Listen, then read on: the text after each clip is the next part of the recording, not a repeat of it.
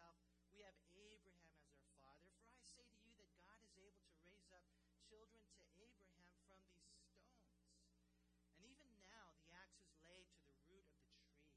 Therefore, every tree which does not bear good fruit is cut down and thrown into the fire. I indeed baptize you with water unto repentance.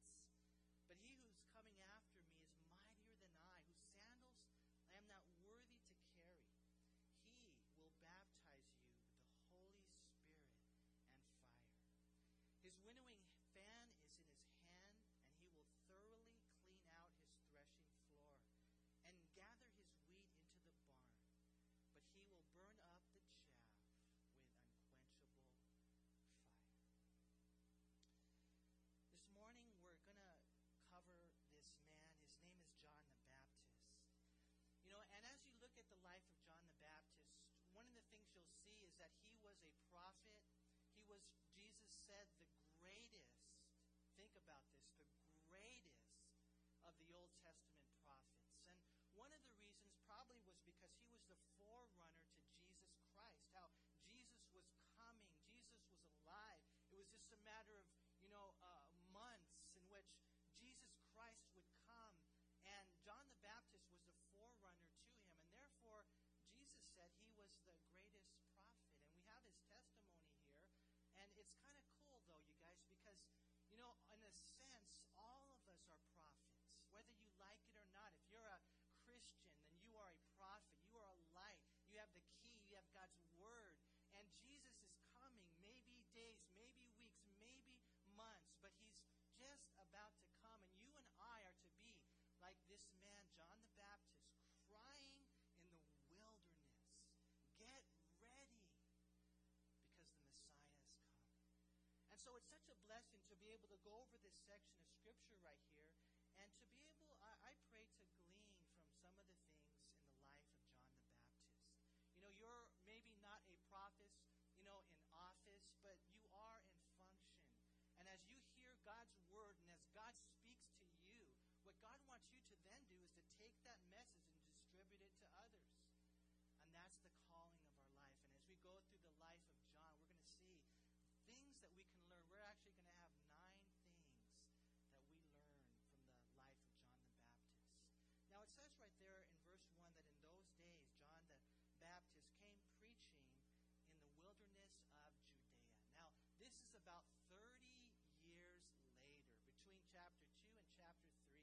Uh, about 30 years later, this man named John, he bursts onto the scene. And, and notice his uh, sanctuary. Notice where he preached, right there in verse 1. I'm going to give you nine things about John. The first thing that we see is the cathedral. The cathedral. How many of you have heard of that place called the Crystal Cathedral? It's over in Orange County. It's extravagant. It's just multi-million dollar facility, air conditioned. I mean, you know, cozy seats, everything, you know, of the creature comforts that Christians might like. And, you know, I don't know if that's right. That's between him and the Lord. But the bottom line is, John the Baptist did not have the Crystal Cathedral. We see here in verse 1 that he preached, it says right there, in the wilderness. Now, the picture that we have right here up on the screen, this is actually the Jordan River. And, you know, this is a nice spot in the wilderness. And, you know, God always gives streams in the desert, doesn't He? You know, John did have the to glean from, but overall, he didn't really have the creature comforts that you and I desire. The, the wilderness place was not a good place. As a matter of fact, if you go forward, should I think just you push the arrow button? We've got a description of who John was. If you go forward, um, I think a few screens. One, I like that. Two, I'll show you one of my favorite pictures. That one right there. I don't know if you guys can read that. But see what Christina has on her face. It says Jesus freak. I love that. And you know, you see these people, man, and they, you know, they go to the football games. And have you ever seen them all painted up for their team? Well, this is what we need to be for Jesus. And this was John. He was a Jesus freak. If you go to the next uh, screen right here, we have our first thing that we look at. And we see that John did not have that crystal cathedral. He was a Jesus freak, totally separated for the gospel of Jesus Christ. You know, one of the things that we see about John is he didn't look for or insist on the creature comforts of the world. You know, John the Baptist, he ended up in the desert between Judea and the Dead Sea. His home was the heat, like we've been experiencing lately. That's what John chose. It was one of the most terrible deserts in all the world. If you read history, you read in the Old Testament, it was called uh, Jeshimon, which literally means devastation. And that was the cathedral of John the Baptist. And you know, it's a lesson for us all, I think, especially as prophets, because one of the distractions that we can have in life is to look for the creature comforts, to look for the cathedrals, to look for the things that are most cozy. And, you know, we're reminded once again not to make our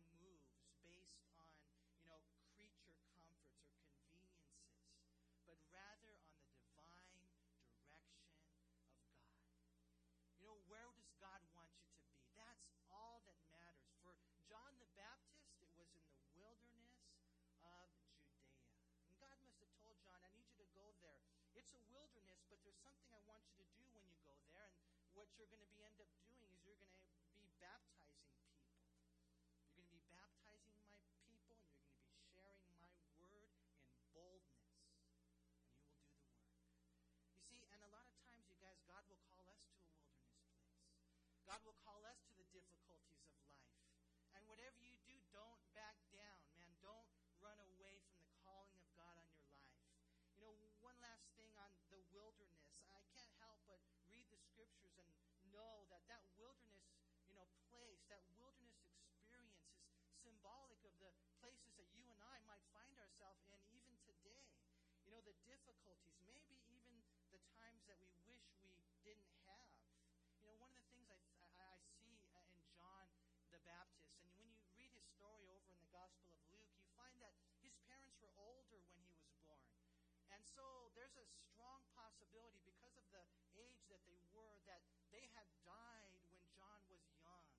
Uh, we don't know for sure, but there is a strong possibility that when he was just a young guy, maybe a teenager, that his parents died.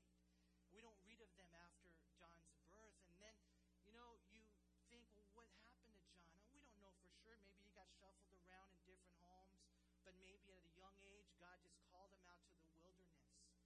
And there, in the hard times, in the difficult times, in the trying times, the Bible says that the Word of God came to John in the wilderness.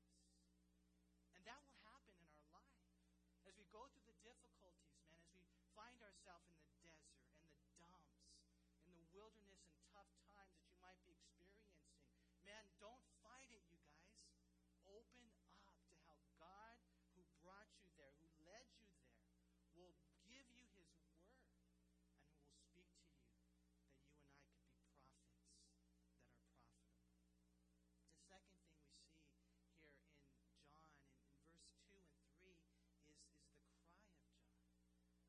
first of all, his cathedral, not all that impressive. And then we see, secondly, though, his cry.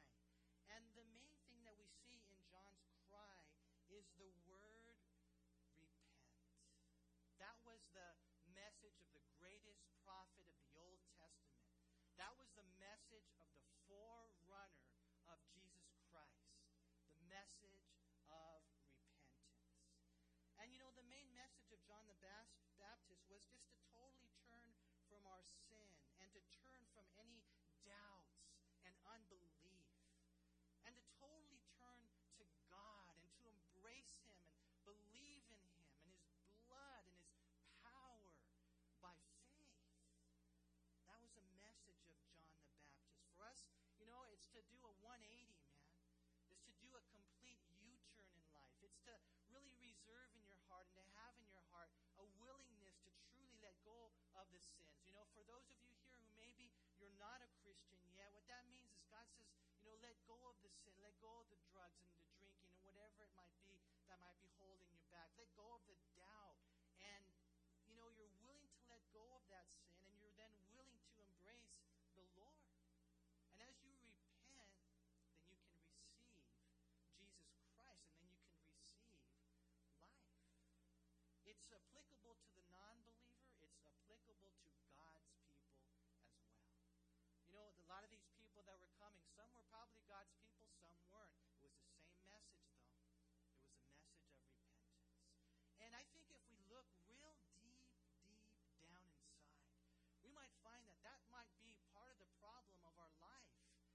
Like to blame other people, but maybe it's not them. Maybe it's me and my heart. You know, a lot of times I know I find myself struggling in areas, and you're having difficulties, maybe in ministry or maybe at church. And what do? You want to blame that person, or you want to blame that person.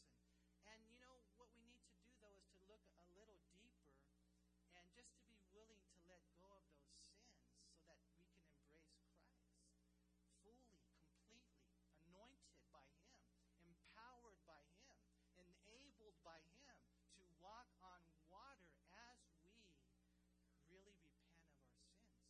You know, I, I read an illustration about, I, I think what a lot of Christians end up doing, myself included, is you know what we do sometimes, you guys? We It's like we have these, uh, I'll, I'll use, I don't know, fish as an example. If you're a fisherman, you might not like this as an illustration, but you know, you got a fish in your hand, right? And it's a stinky, smelly, we'll just say a catfish. It's a, you know, scavenger fish, man. And you take the fish and you go to the sink over there and you and you wash your hands and then you put it in the other hand and you wash them and you're kind of washing the whole thing, but then you come out of the the, the, the laundry room or wherever you wash your hands and, and you still got the fish in your hands. It's still there. And, and I think we do that. We ask God for forgiveness and we pray it as an entrance to every prayer. God, forgive me of my sins. And yet we're still holding that dirty, fishy, smelly thing in our hearts. You see, it's not God's fault that we keep stumbling in the same areas. It's our fault. And what the message is, is God says, listen, the King coming. Jesus Christ really is coming. And we really need to repent and turn from all our sins, you guys. That was John's cry of repentance. It was the cry from the Creator. It was the cry for all Christians. And here we see John preaching repentance, and he brings it up again, we're going to see in verse 8. He brings it up again in verse 11. Later, if you look over at Matthew 4, look what it says in verse 17. From that time, Jesus began to preach and say, Repent, for the kingdom of heaven is at hand.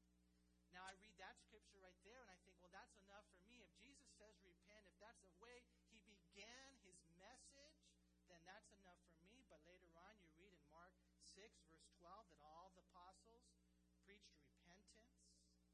Later on, Peter, same thing, Acts 2.38, he preached repentance.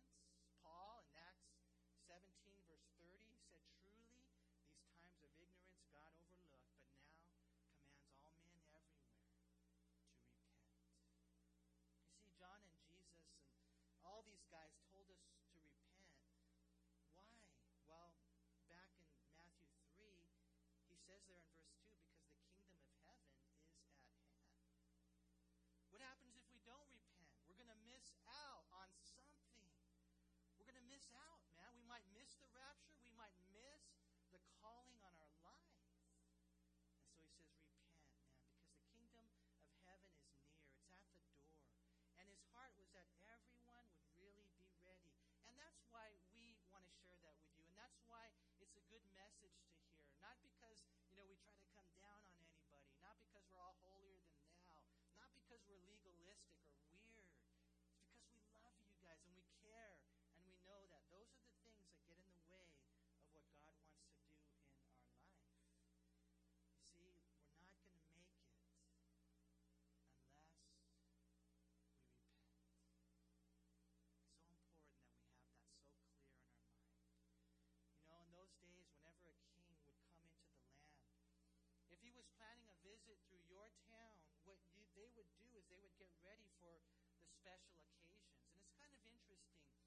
Josephus tells us that there were actually some paved roads in those days, and they would pave the roads that were, Solomon actually paved some as well, that would lead up to Jerusalem.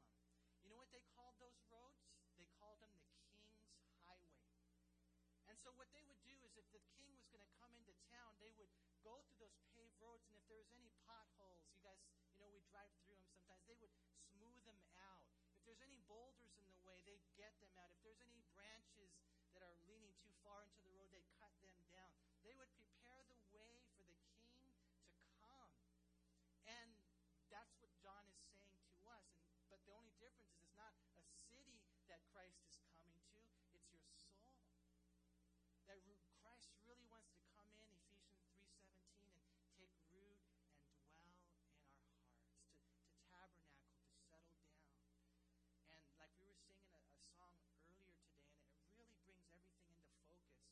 said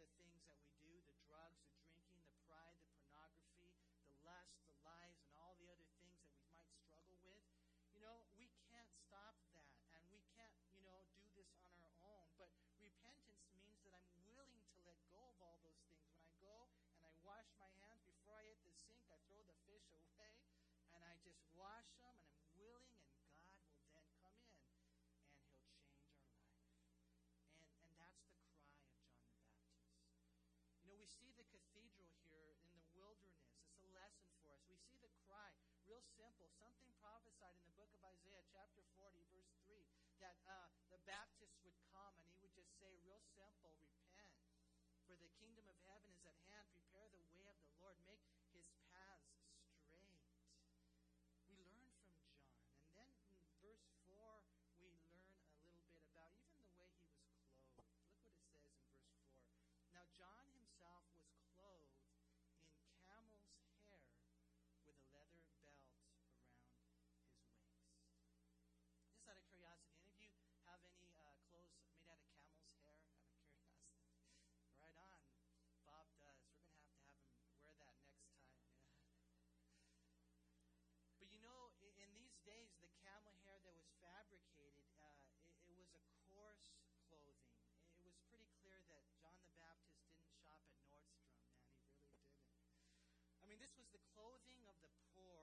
the clothing of a prophet, according to Zechariah 13, verse 4.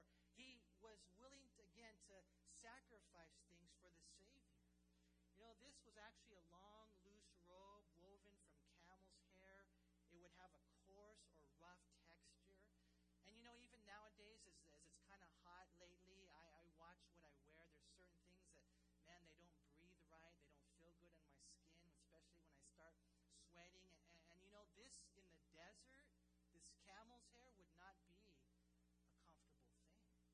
But see, God hasn't called us to comfort, God's called us to consecration.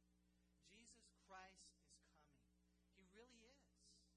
And you and I have the opportunities to be prophets in these last days. Here we see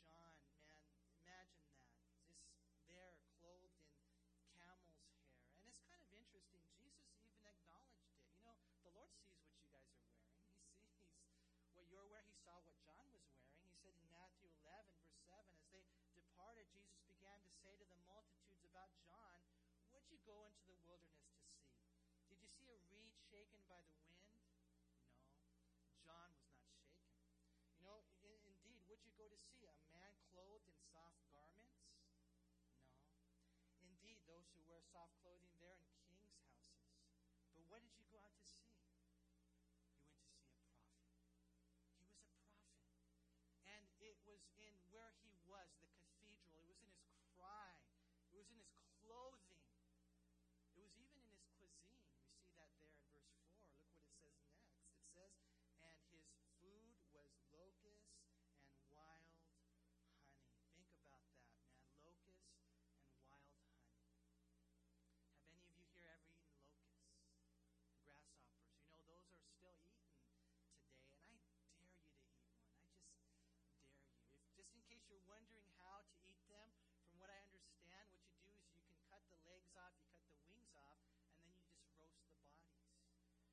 roast the bodies, and then you can dip them in honey or ketchup if you want. But John the Baptist, that, that's where he was, man.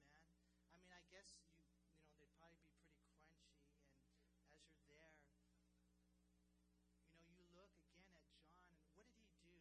He, he ate what the poor people ate. The bottom line is this, you guys. He wasn't into clothing. He wasn't into food. He wasn't into the creature comforts that you and I insist on. That we think, well, this will be the determining factor of where I go and what I do. It was nothing about that. He was just called by God to be a prophet. And you know, we, I think, struggle in this area. I know many have disqualified themselves because of finances or because of clothing. I remember one prophet in the Old Testament, he was a man sitting under the teaching of Elisha. He saw so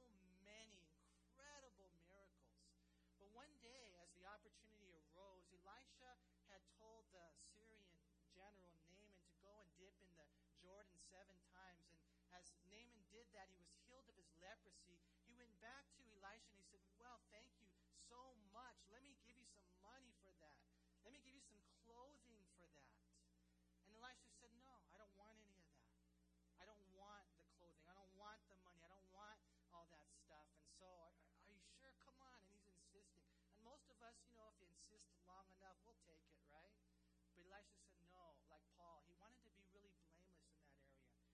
so Naaman, he left, and, and what happened? Well, Gehazi saw the whole thing, and he's thinking, oh man, what an opportunity to, to get rich and to get clothing. And so he went, he followed this guy,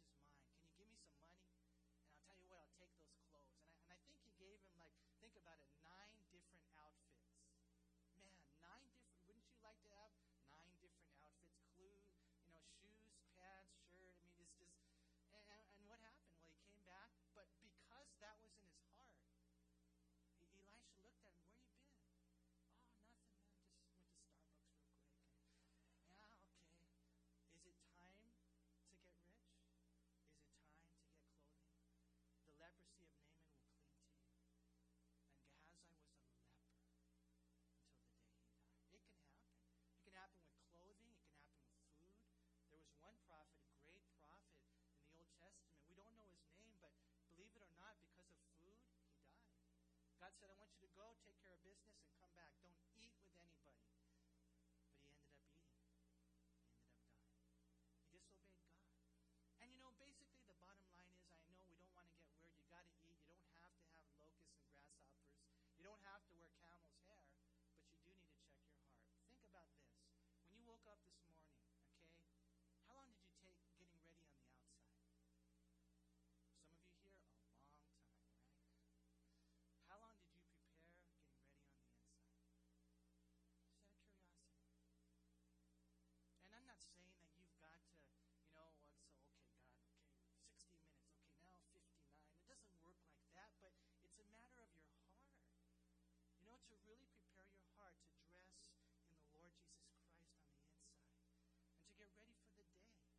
Americans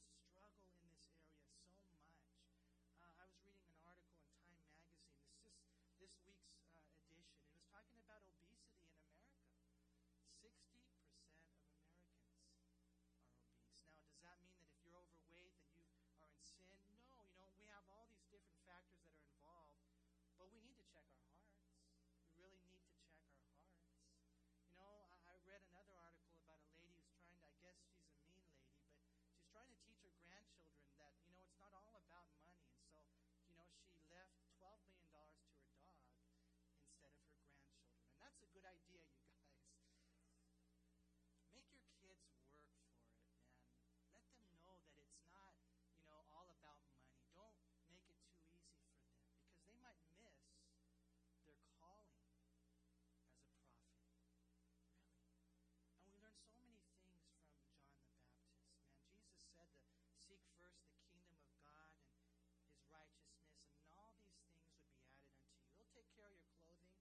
Put a shirt on your back. He'll put, you know, burritos in your tummy. He'll take care of you. But seek first the kingdom of God. Basically, it's all summed up in what this guy Lenski said. He said it was a call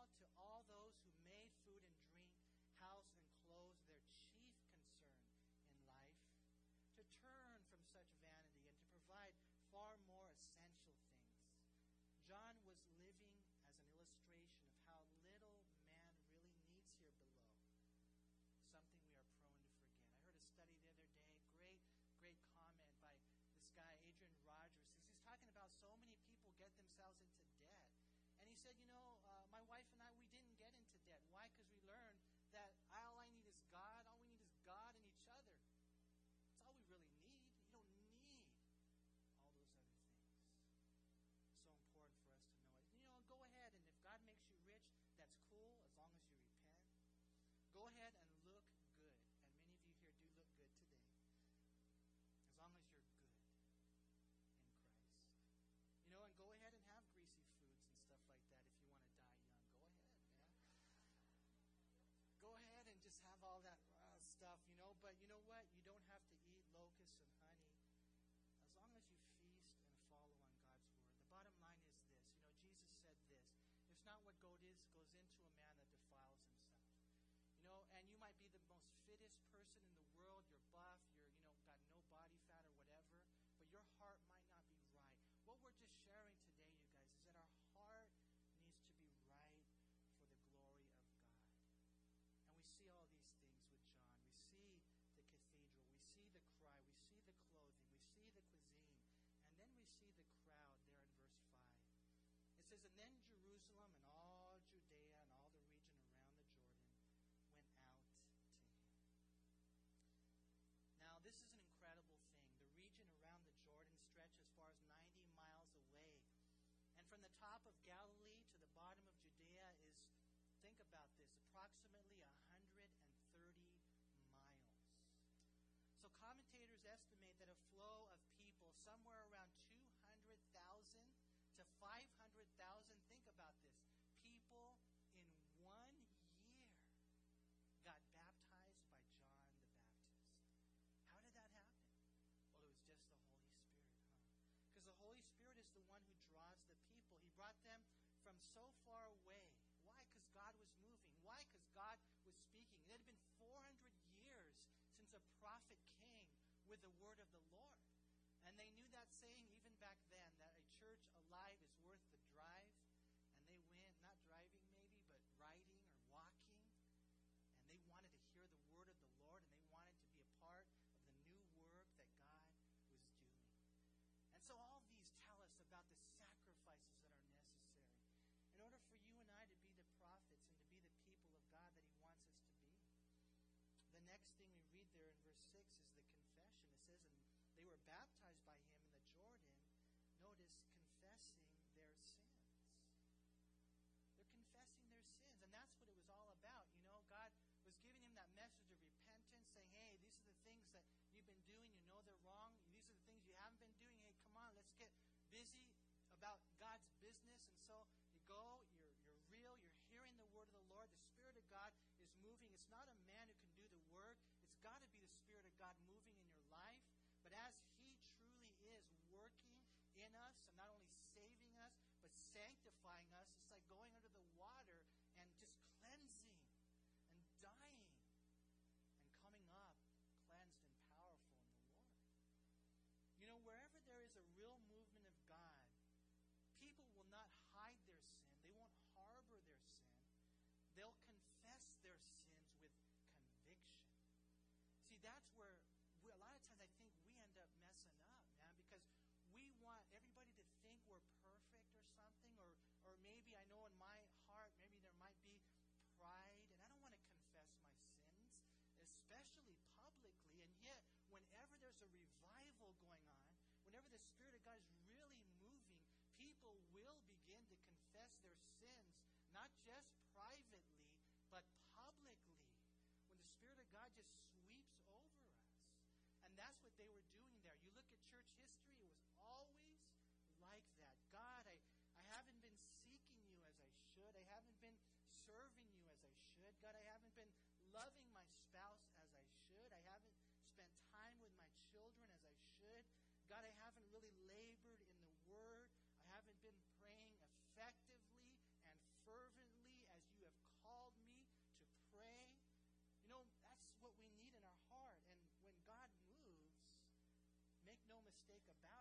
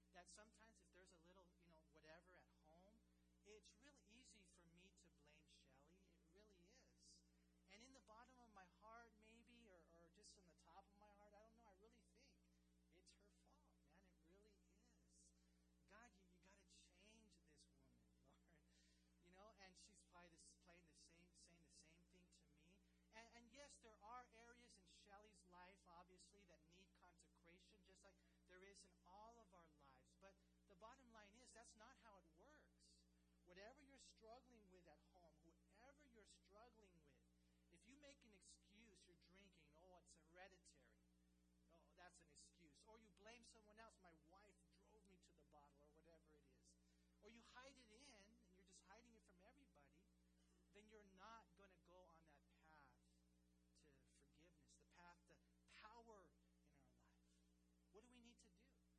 yeah, so and so needs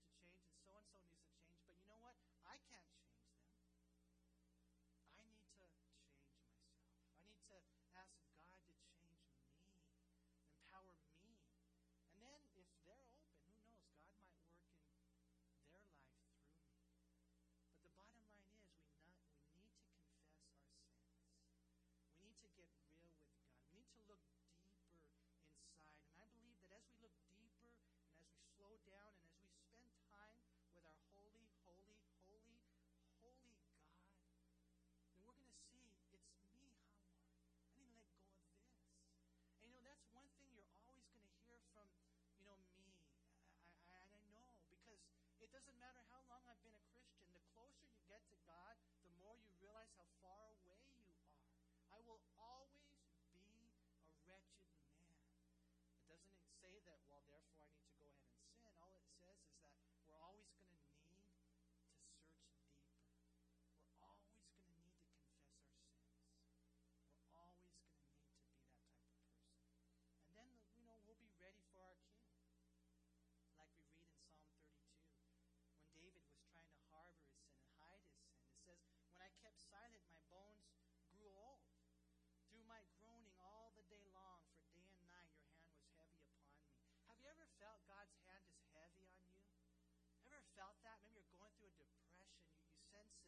It's like this heaviness on you. You know, maybe it's because we haven't confessed. That's what David was going through. He hadn't really come clean yet. That, that's what David was experiencing. He says, For day and night your hand was heavy upon me. My vitality was turned into the drought of summer. And then he stopped and thought about that. Selah. The drought of summer. I acknowledge my sin to you, and my iniquity I have not hidden. I, I said,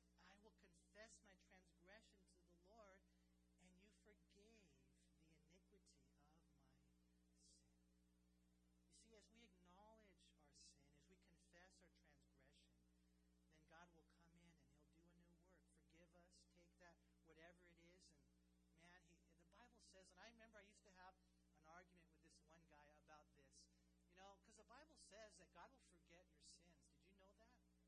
God, God will forget your sins. He'll remember them no more. And when I was a younger Christian, I used to tell him that's not what that means. That, that means that God won't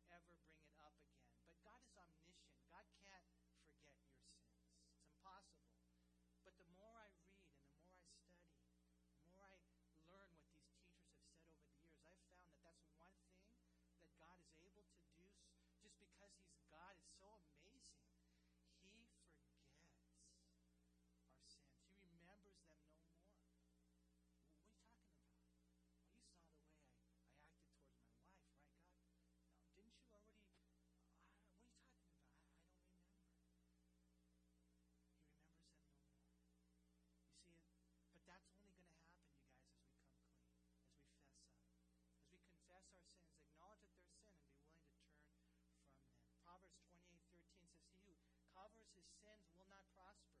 You're not going to prosper if you cover your sins. But whoever confesses and forsakes them will have mercy. And that's what we read here as we go through this whole thing. We see John. The, the next thing we see, notice, is the condemnation. In verse 7, it says, But when he saw many of the Pharisees and Sadducees coming to his baptism, he said to them, Brood of vipers, who warned you to flee from the wrath to come? This is a condemnation here of the Pharisees. They should have known better, legalistic. The Sadducees, they were probably too loose. And, you know, John says, hey, you guys, you're, in all reality, you're not sons of God. You're sons of Satan. You're, you're daughters of the devil. You are a brood of vipers. And that's pretty heavy when you think about it. It's not a real friendly approach. Huh? It's not like the seeker sensitive thing that, oh, whatever you do, don't offend people in church because then they'll never come back. Well, John knew that you need to offend people. You need to kind of meddle with the middle a little bit in order for them to realize how much they need God. And so he was really heavy on these guys. They should have known better. In all reality, though, they were uh, broods of vipers. They were Satan's snakes, and they were not of the Father's flock. They were cunning men. They were crafty men. They were wicked men. They were wretched men. And John knew all about them. Think about it. They were religious leaders, Jesus said, who did not know the Father. They didn't know God. And here we see that he calls them offspring of vipers. Now, a viper is a venomous snake with two long, hollow fangs with which they strike. And what they do, what a viper does, and there's a picture of one right there. You guys can't see it that much, but that's what John was saying. They follow their prey after they bite them. They wait for them to die, and then they consume them. John was saying, that's what you are. You're not a sheep, you're a snake. And it was a heavy condemnation to them. Know, some might say, oh, how unlike Jesus John was. This guy's, you know, just awful. But you know what? The Lord called them the same thing. In Matthew chapter 12, verse 34, you brood of vipers. And that's what we see here. You know, and I know some of you here like snakes, and you might think, oh, I like that snake. He's kind of cool. You know, I like to touch snakes or whatever it might be, but you wouldn't want a snake as a spiritual leader, let me tell you. You really wouldn't. And unfortunately, that's where these guys were. They were there. John gives the message. And for us, it's a warning to really check our hearts. The Bible says, examine yourself as to whether or not you're in the faith. You know, if you would have asked anybody among the common people whether or not Pharisee so and so was a man of God, or whether or not Sadducee so and so, I mean, he's on the Supreme Court of the Jewish country. He's got all the robes. He knows the Bible by heart. He's a man of God. But he wasn't.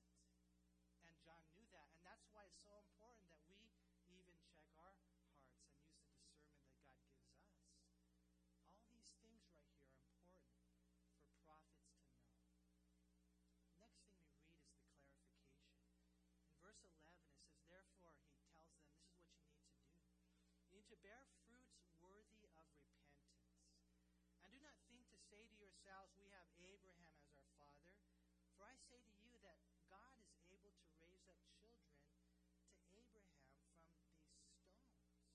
And even now the axe is laid to the root of the trees. Therefore, every tree which does not bear good fruit is cut down and thrown into the fire. You see, the Jews thought that because they were a descendant of Abraham, that they were guaranteed a place in heaven. As a matter of fact, you know what the rabbis taught? The rabbis taught that Abraham was actually there intercepting any Jew that mistakenly maybe was headed for hell. oh no, he doesn't belong here. He's one of mine. But you know, one of the things the Lord says is that it's not the man's blood, you know, it's not your family blood, it's the blood of Christ. You see, that's what makes the difference. And so he shares a few things about clarification. Number one, about the fruit. And he says that, you know, basically, you guys, you need to really change your lives. If it's real, then it will show. You know, a faith that doesn't change my behavior will never change my destiny. Are you different? Do you, you know, have you overcome?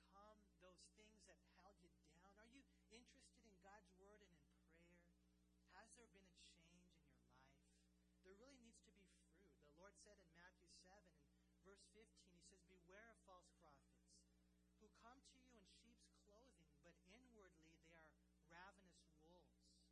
You will know them by their fruits. Do men gather grapes from thorn bushes or figs from thistles? Even so, every good tree bears good fruit, but a bad tree bears bad fruit. A good tree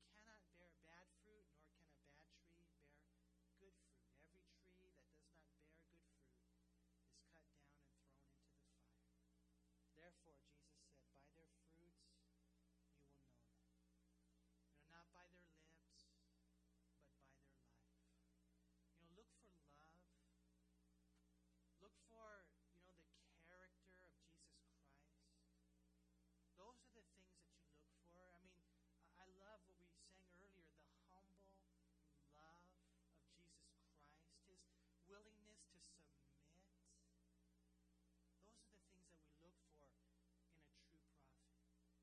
And John just wants to clarify regarding the fruit, regarding the family, and regarding the fire. He says, listen, if you're not bearing the fruit, if you don't have the blood of Christ, if you just have Abraham's blood, it's not enough. One day, God's going to make the separation. We see the same thing in verse 12. That he takes the threshing floor and he takes the fork and he lifts everything up. And that which has substance, the wheat, falls to the chaff is blown away. And that chaff right there, Jesus said, will be taken and will be burnt. See, and, and he gives the clarification. And John just teaches us all these things that are so important, man. You know, we need to have this in our heart. One last thing that was probably the main thing in John's heart is there in verse 11. He says, I indeed baptize you with water unto repentance, but he who is coming after me is mightier than I, whose sandals I am not worthy to carry. He will baptize you with the Holy Spirit and with fire. And I, and I guess it's a really good place for us to end today, you guys. As we look at all these things regarding John the Baptist, and you know, so much for us to glean. And you know, it's kind of funny. Last Sunday, I told the group that was, uh, you know, there for the class. We have a group of about 20, 25 people that are taking the class on how to teach the Bible. I told them, you know, make sure you don't have too many points in your study. And look what I did today, man. I had all these points, you know. But it's kind of like a smorgasbord. You go through, and what is it that really stuck to your heart today? I believe the Holy Spirit will do that, and He'll take these things that really need to be applied to your life. But here, right here, as we end, this is the by far the, the most important. Because John the Baptist was just there to do what? To point people to Jesus Christ. You know, a rumor had been spreading hey, John, he's a great preacher. He didn't do any signs, no miracles whatsoever, but his word was real. And so the people started thinking, Are you the Messiah? Are you the one we're supposed to be looking for? And John said, No way, Jose. I'm not the one. He said, Absolutely not. I'm not worthy to carry his sandals. And that would be the, you know, the job of a, a lowest slave.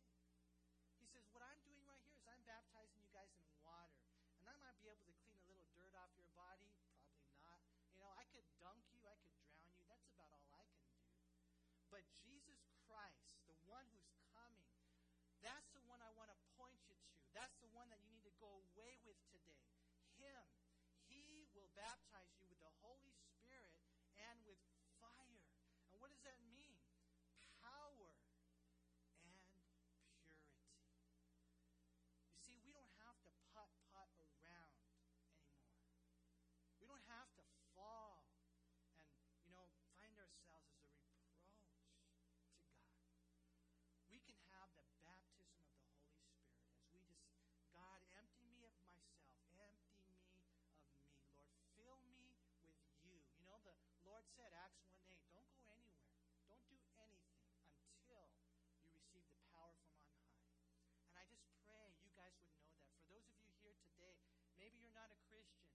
will come in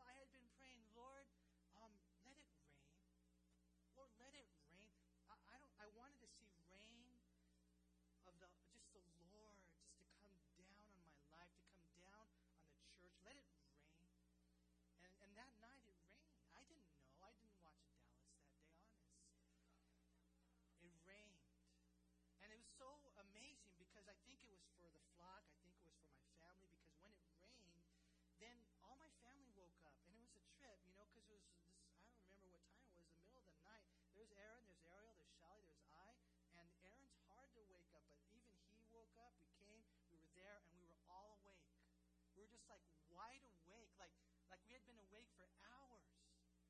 He woke us up.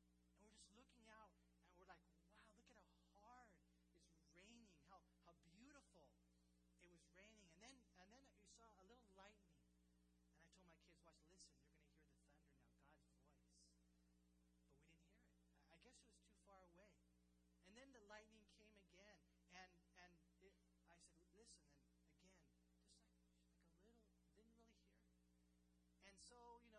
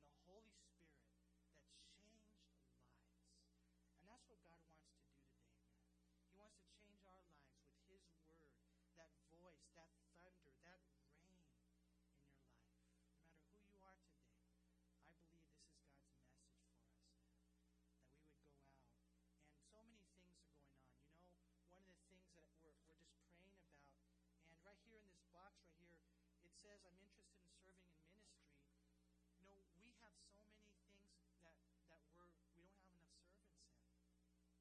You know, we, we want to start a, a junior high, but there's no teachers. We need more people in media ministry. We have some people